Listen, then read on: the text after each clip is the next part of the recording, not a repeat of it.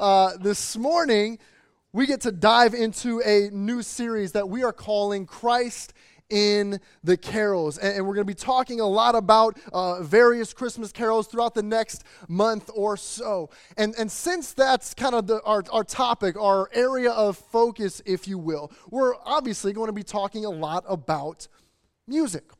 And, and I think the majority of us would uh, agree that music is a very significant element of the Christmas season, right? And, and of course, you could say that about a lot of things. Some of you may say, no, lights are most important for me. The, the, the lights, of whether it's outside or inside, that's what makes me feel warm and fuzzy. That's what tells me, hey, it's time for Christmas. I don't know about you. I haven't gotten my Clark Griswold on yet, and so the outside of my house is bare. Um, Aaron wanted me to get those up a long time ago, so I imagine that's what I'll be doing at some point here in the next uh, few days. Uh, but maybe, maybe for you, it's like, no, lights is what Christmas is all about, and I really enjoy that. Or it's maybe other decorations. You got the Christmas trees and the garland, the wreaths, all that fun stuff, candles, whatever the case may be. I know for a lot of people, holiday movies is something that really helps them to celebrate this time of year. Uh, Aaron and I, we try to watch as many Christmas movies as we can, really from Thanksgiving on. Uh, that's just something that we enjoy doing to celebrate this particular time of year. Um, Man, the aroma of cookies or other baked goods coming out of the kitchen is also a significant part of this time of year, right? And so you can make an argument for all of these things. They all play a significant part in, in the holiday season. However, I would argue that Christmas music is on a whole different level than compared to, to even the things that I just listed. Right? Because no matter what time of year it is, Christmas music has a way of transporting me into the holiday season. But that is certainly not the case with every other element of the holiday season, right? Seeing a Christmas tree in July just doesn't have the same effect on me as hearing Christmas music at other points in the year. And when I see Christmas lights on someone's house in April, I don't feel all warm and fuzzy inside, right? What I am doing is secretly judging you, right? Because I'm thinking, you mean to tell me you didn't have one Saturday afternoon in the last three and a half months to take your lights down, right? And so maybe maybe that's you and I've just offended you. If you invite me over, just take your lights down. If it's April, right, just take them down. Uh, but Christmas music, is, it's on a whole different level, right? Christmas music brings about or it has a, has a significance in the holiday season that I think is just unparalleled when you consider all the other elements that we tend to celebrate at Christmas time. And the effect of Christmas music is even more significant during this time of year. For Aaron and I, it, it's bands like Trans-Siberian Orchestra and Mannheim Steamroller, or, or the soundtrack from movies like Home Alone or The Holiday that, that are significant contribu- contributors Uh, to our celebration of Christmas. Just on this past Friday, a few days ago, uh, we had the opportunity to attend the, the Trans-Sib concert at Golden One, and it was incredible. And it was just a super fun way for us to kick off this holiday season. I mean, really, for us, nothing gets us in the holiday spirit quite like Christmas music, with the exception of this tasteful holiday sweater I happen to be wearing today, right? Um, my wife loves it. She can't get enough. In fact, she actually bought her own Bear's Ugly Holiday Christmas sweater, which made me love her even more. My wife is the best, right? Um, so here's the thing, though. We know, right? And again, this music is just such a huge part. It's such a significant part of the holiday season. And whether or not you agree or you would have it ranked number one on your list, I do know that Buddy the Elf would agree with me, right? Because, after all, he is the one who said the best way to spread Christmas cheer is singing loud for all to hear. And so, uh, love it, right? And so, if what Buddy the Elf says is true, then we're going to be spreading lots of Christmas cheer here at Life Point, because this sermon series is all about Christmas carols. And I've been practicing this week, warming up my vocal cords, rehearsing with Erin as she's been singing, so I could sing this songs for you, right? That's not true. That's not true. I didn't want to ruin anyone's Christmas on December third, uh, so I, I'm not going to do that. But but here's the reality, right? Unlike many other Christmas songs, Christmas carols tend to focus on what Christmas is truly all about. We all know other Christmas songs are about a reindeer with a red nose, grandma turning into roadkill, people, right? I mean, that's really what that song is about. People who are wishing for there to be lots of snow. But those people have never lived where there's a lot of snow, right? They have never had to go out first thing in the morning and use a hairdryer to unfreeze their door, right? So people who wish for a lot of snow don't get it. They've never had to drive in it. They've never had to shovel it. You just don't understand, right? Other songs are about a snowman that melts or twelve days of Christmas gifts that no one really wants. Have you ever just thought about those lyrics? These gifts are more like rejects from the White Elephant gift exchange than gifts from your true love, right? I mean, who does that if you start thinking about it? Maybe with the exception of the five gold rings, right? That alone, right? I don't really envision Erin getting too excited about receiving any of those gifts, especially the birds. She would be really ticked about all the birds, right? Like every other gift is about birds. Song is insane. Most carols, though, have a completely different focus, right? Christmas carols focus on something much more significant. And if you listen to the lyrics, you will often find Christ in the carols. In fact, you don't even have to be paying attention that much. It'll jump out at you. They're right there on the forefront. Now, having grown up in church, like, like many of you, uh, similar experiences, I would imagine, hearing Christmas carols often brings me back to memories of candlelight carol services that I would attend on Christmas Eve. And, and perhaps when you hear a carol, it brings you back to a certain memory or a certain place from your childhood or from your church experience. What's also great about carols, though, that, that many of us know and love is, is the history behind them. And throughout this particular series, we're going to have the opportunity to explore some of the historical background of these songs and kind of dissect some of that story that, that produced these words that we all know and love. But perhaps the greatest thing about carols, right, is that they not only make us nostalgic, but many of them do a great job of providing us with solid biblical truth. In other words, carols, like many hymns, they can teach us about who God is and what He's done. And I'm excited about discovering some of the biblical truth that's found in the carols of the carols that we sing. Now, if you happen to be here last Sunday, Pastor Chris taught a standalone message on, on gratitude. And, and one of the things that he addressed is how singing can bring about a grateful heart. And, and one of the things that he mentioned is that Christianity is a singing faith. He talked about how several of Paul's letters contain snippets of hymns from the first generation of Jesus' followers. And the lyrics of those hymns are all, or were all, powerful proclamations of the early church's Christ-centered faith. Now, this series that we're going to be talking about for the next few weeks is, is really a great follow-up to Chris's message, because we're going to be addressing the powerful messages that we find in Christmas carols and tying them into the Bible's account of the Christmas story. And so with all of that being said, the first Christmas carol that we're going to look at is Hark the Herald Angels Sing, a song that we just had the opportunity to sing together. Now, I, I would imagine that many of us are familiar with the tune and the lyrics of this song, but my guess would be that, that far fewer of us are familiar with the history behind this song. And so briefly now, I just want to provide a short background of, of historical information to this song. Hark the Herald Angels Sing was written in seventeen thirty-nine by a man named Charles Wesley. And Charles was the brother of John Wesley, who was much more well-known than his brother. And John was the founder of the Methodist movement in eighteenth century Britain. And while Charles, like his brother John, was a pastor and fellow leader of the movement, he was best known for his, uh, for his ability to write hymns, for him, his profession, if you will, as a hymn writer. And throughout his life, during his life, Charles wrote over six thousand five hundred hymns, many of which you could find in hymnals all across our country in churches. And the tune now of, of Hark the Herald Angels Sing was written by or composed by someone else, and his name was Felix Mendelssohn.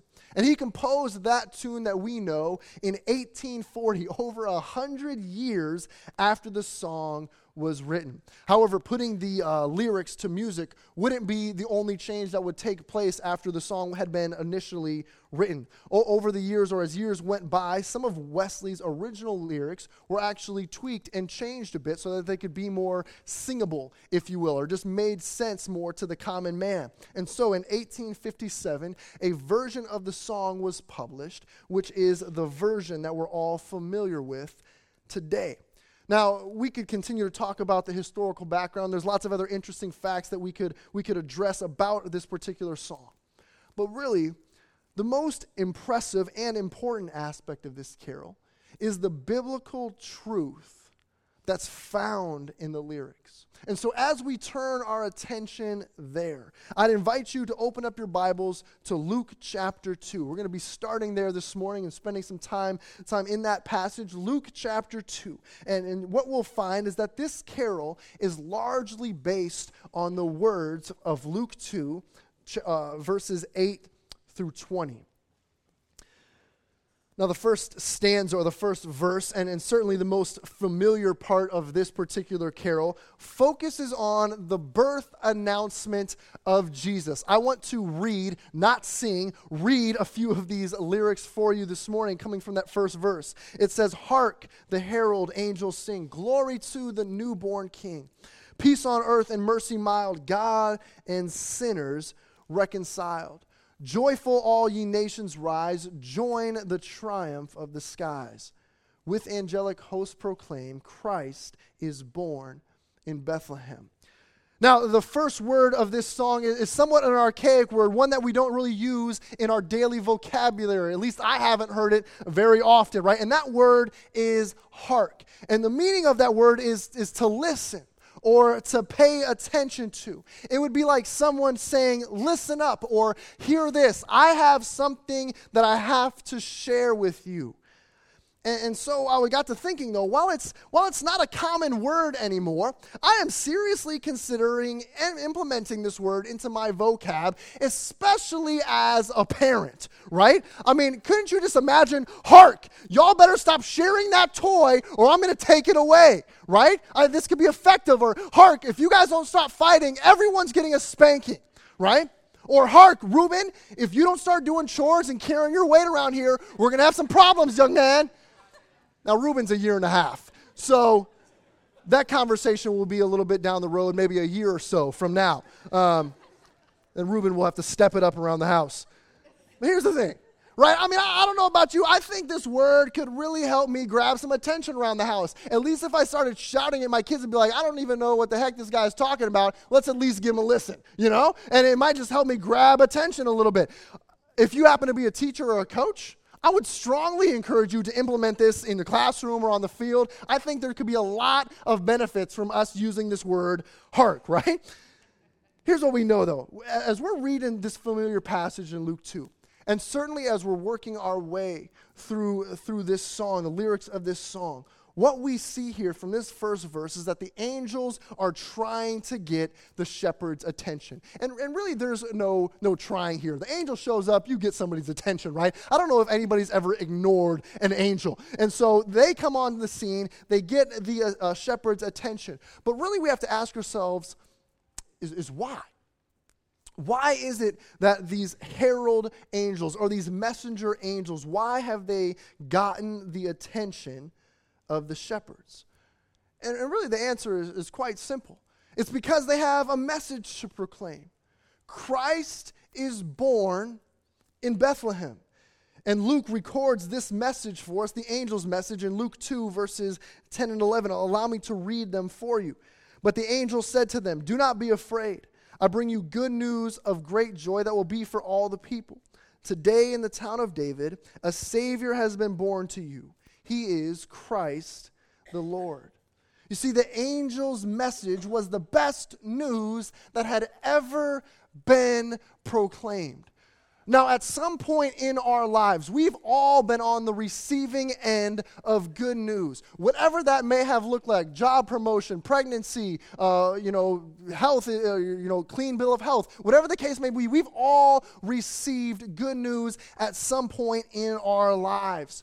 Just yesterday, Erin received a bit of good news. When she was kind of scrolling through her Instagram account, she had gotten a message from her favorite clothing company. She, uh, online co- clothing company, and she had entered a contest a few days or weeks ago or something like that. Uh, uh, uh, just uh, had a comment on a picture, and then they were going to pick a winner. Well, they chose her, and she got a one hundred dollars gift card to this online store. So if you know my wife, she she loves fashion, loves clothes. She was pumped, right? And I mean, she was very excited to tell this to me, started banging on our van horn and just like letting everyone know. And and I'm going to tell you the truth. I was excited because I didn't have to spend money out of our budget on clothes, right? This is this is fantastic news for me as well. Now, I mean, so the reality is that we've, we've all gotten good news. We know what that feels like. But all of that, all of the good news we received pales in comparison to the significance of this news proclaimed by the angels to the shepherds. And we might ask, well, well what made this news so significant? You see, because as the song says, this child would bring peace on earth.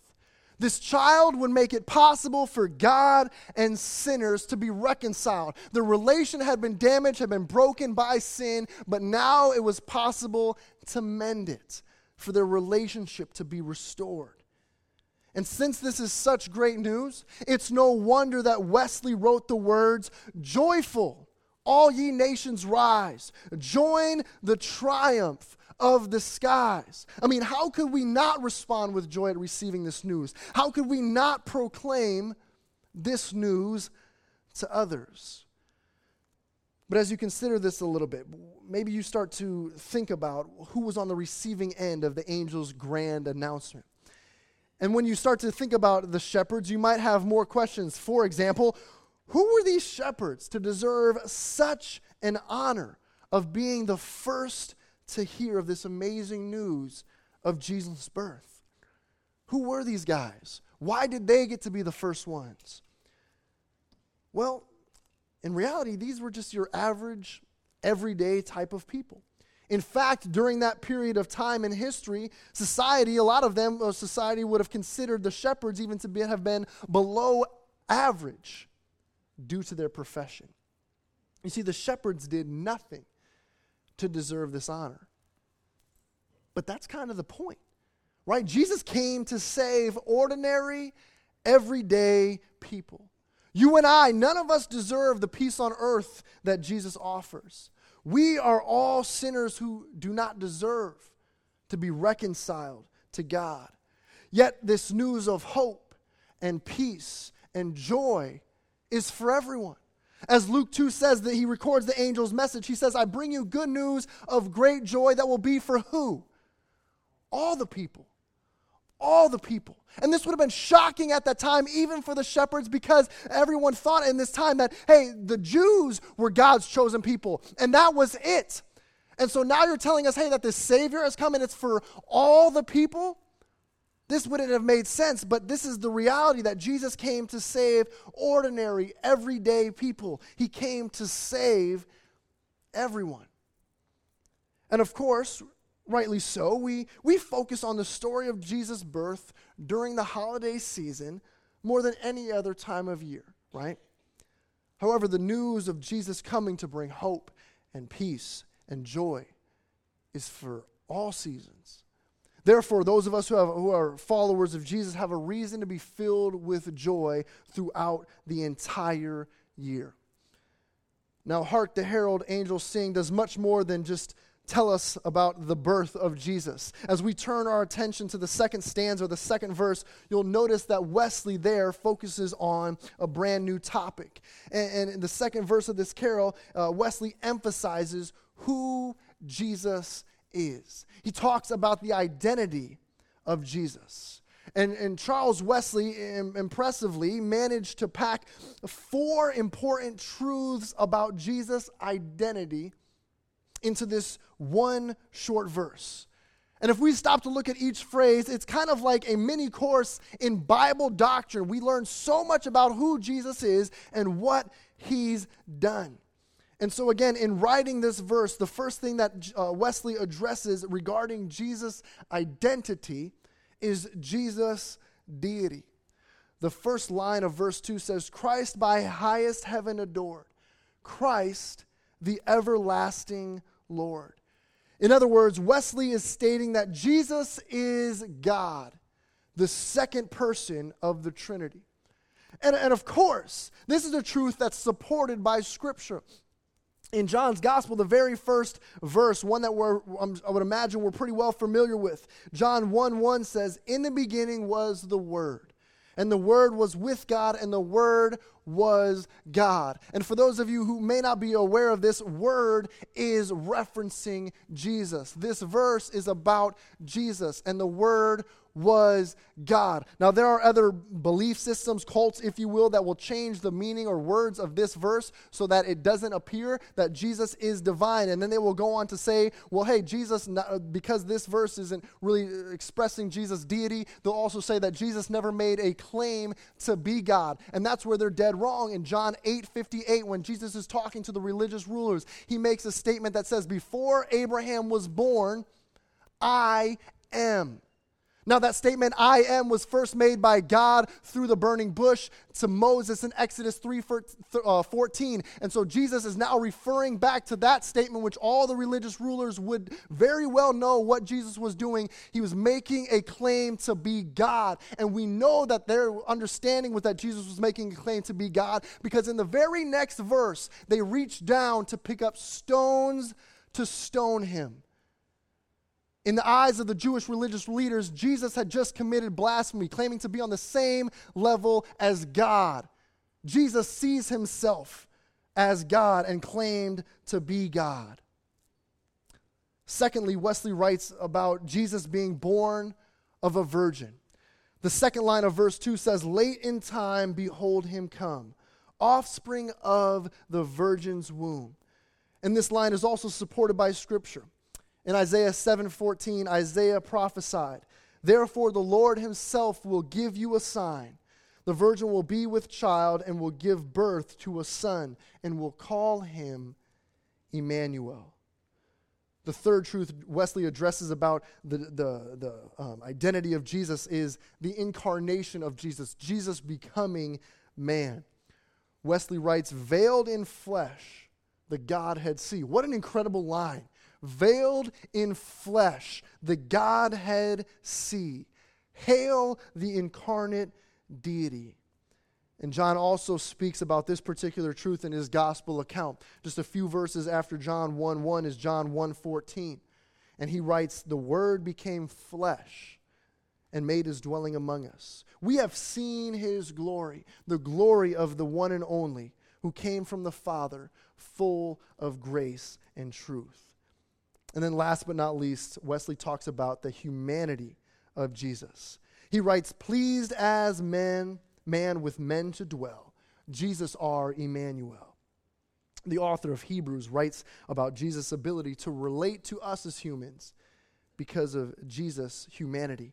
In Hebrews four fifteen, uh, he, the author writes this, for we do not have a high priest who is unable to sympathize with our weaknesses, but we have one who has been tempted in every way, just as we are, yet was without sin.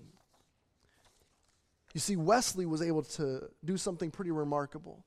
He was able to pack a ton into just one verse, a ton of theology into just one verse. And from this verse, we learn that Jesus was both fully God and fully man. And so in the midst of our singing, Wesley gives us reasons to worship Jesus for who he is.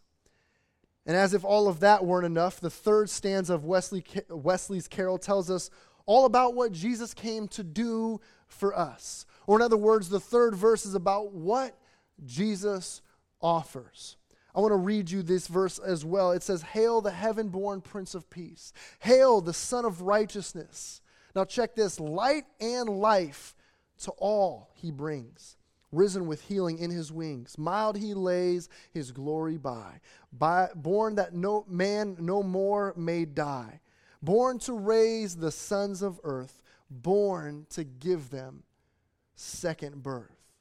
You see, as we read through these lyrics, it's easy for us to find that Jesus brings light and life. And there are so many passages of Scripture that support this particular truth. A lot of them are written by John. In fact, the ones I'm referencing today are all written by John, and I want to rattle off a few of these for you. In John one, verse four, he says, "In him was life, and that life was the light of men." John three sixteen says, "For God so loved the world that he gave his only, his one and only Son, that whoever believes in him shall not perish, but have eternal or everlasting life." John ten ten says, "The thief comes only to steal and kill and destroy. I have come that they may have life and have it to the full." John fourteen six says, "Jesus answered, I am the way, the truth, and the life. No one gets to the Father except through me." And in First John five, eleven and twelve, it says this, "And this is the testimony. God has given us eternal life, and this life is in his Son. He who has the Son has life, and he who does not have the Son of God does not have life." You see, Charles Wesley emphasizes what the Bible makes crystal clear. True life is only found in Jesus. And if Jesus doesn't come to live on earth, then we would be left in darkness and death. But he came, right? But he came, and so we have a reason to celebrate this Christmas and every day of the year. Now, if you continue working your way through the lyrics, you'll find that Jesus also brings healing. And we find support for this not only in the Old Testament, but in the New as well. Isaiah fifty-three five says, "But he was pierced for our transgressions. He was crushed for our iniquities. The punishment that brought us peace was upon him, and by his wounds we are healed." First Peter two twenty-four says, "He himself bore our sins in his body on the tree, so that we might die to sins and live for righteousness. By his wounds we have been healed." You see, just as true life can only be found in Jesus, healing that is eternal only comes from the death and resurrection of Jesus, which is what we celebrate at Easter. But of course, that doesn't happen unless Jesus first comes to earth as a baby.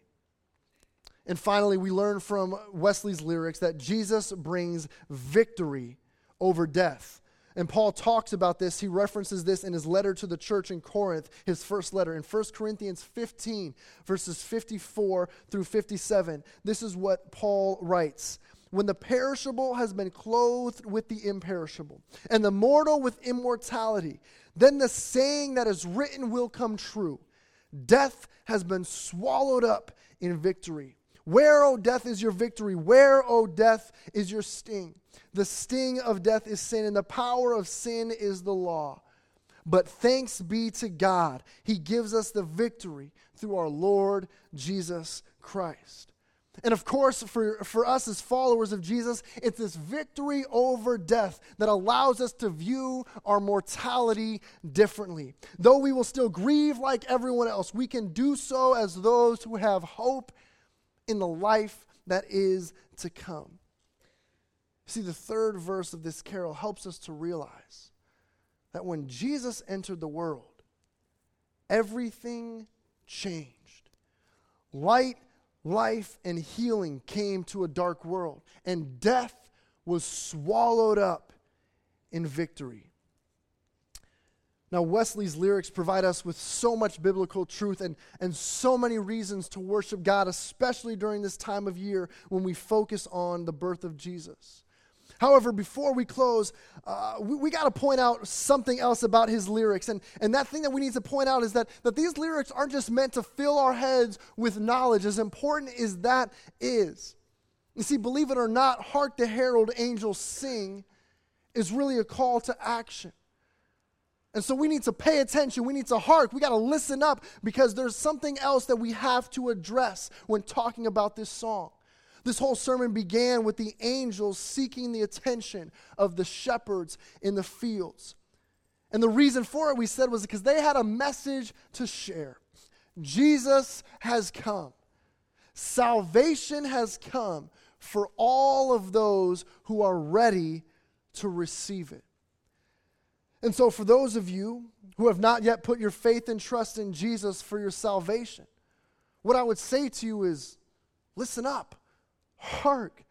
Are you listening to what the Holy Spirit is trying to say to you? Perhaps today is the day you make the decision to surrender your life to Jesus and allow Him to lead you. And while certainly that is a significant decision, the decision is not complicated, or how that plays out is not complicated. We say it's as simple as A B C. It's admitting that you're a sinner, that you're in need of God to save you. You can't save yourself. Your sin has separated you from God.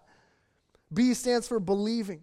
Believe that Jesus died on the cross for your sins and rose again to pay the punishment for your sins so that you could have a right relationship with God, so that God the Father can see you with the eyes in which He views Jesus, holy, perfect, and righteous. And then C is to commit. To commit as best as you know how to live your life in obedience to God and His Word. And if you're in that place this morning, if you've never made a uh, decision to, for the first time to put your faith and trust in Jesus, and, and that's something you want to do today, we'd love to know that.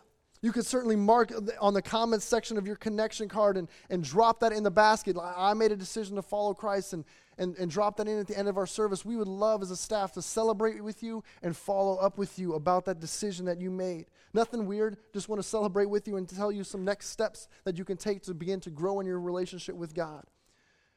Perhaps you're sitting here, though, and, and you know that you don't have a relationship with Jesus. But you also know that, yeah, I may not be ready to make that decision just yet. Um, but perhaps you would like to talk to somebody about it. Like, okay, all of that, that sounds intriguing to me, but but I, I need to, to talk with somebody. I want some more information. Well, there's also a box that you can check on the back of your connection card, and, and we would love to follow up with you as a staff and just kind of see where you're at and try to answer any of the questions that you have. For those of us, though, who have already made a decision to follow Jesus, Wesley doesn't let us off the hook. In verse one of, of this particular carol, the one that we all know, probably by memory, it says, "Joyful all ye nations rise. Join the triumph of the skies. With angelic hosts proclaim, Christ is born in Bethlehem." You see, this is a call to join with the angels in proclaiming a message. And that message, we've referred to it before, is that the Savior has come and He is Jesus. And with Him comes peace and reconciliation and light and life. In Luke chapter two, we see the shepherds join the angels in proclaiming this message. In Luke two, verses sixteen to eighteen, it says this, "So they hurried off and found Mary and Joseph and the baby, who was lying in the manger. When they had seen Him, they spread the word concerning what had been told them about this child. And all who heard it were amazed at what the shepherds said to them." See, as we sing this carol and we recognize that it's a call to action, we have to ask ourselves the question, am I proclaiming this message to others? As a, as a Christian, you, you perhaps you're unaware of the fact that you have a job of being a herald, a messenger, someone who proclaims the good news about Jesus. And whether you're aware of that or not, now you know we are called to that. That is a responsibility that we have been given by God. And you may think to yourself, well, hey, I know I wouldn't be a good herald. I don't know enough, or I get uncomfortable talking to other people. I'm socially awkward. Whatever the case may be, it's good self-awareness, but that really is not a good excuse, right? Or you might say, that's not my gifting. I know that I'm not good in this particular area.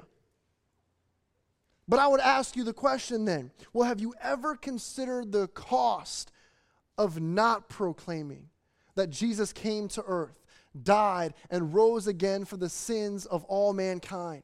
Who's missing out on the good news because you are not willing to open your mouth and proclaim it? We've been talking about the last couple of weeks that we have these, these Christmas invitations, and maybe that's the first step for you, is, is grabbing some of those with intentionality and walking down the street to your neighbors or to some coworkers in, in your office and saying, hey, this is just a hot chocolate packet. We'd love to invite you to join us for our Christmas services. Hope you can make it. Boom. Done. If you've been on our social media pages, the staff has been giving you some ways to not go about inviting people, right? Grant was a great example of what not to do as a herald, right? Demi, myself, all of us screwed it up royally. You can follow us on Instagram and see how we messed it up. It, it's not a complicated thing, though. And this is something that we've all been called to do. You see, God has placed you exactly where he wants you to be. You may not want to be there, but God knows where you're at, and you are there for a reason. You're there for a specific purpose.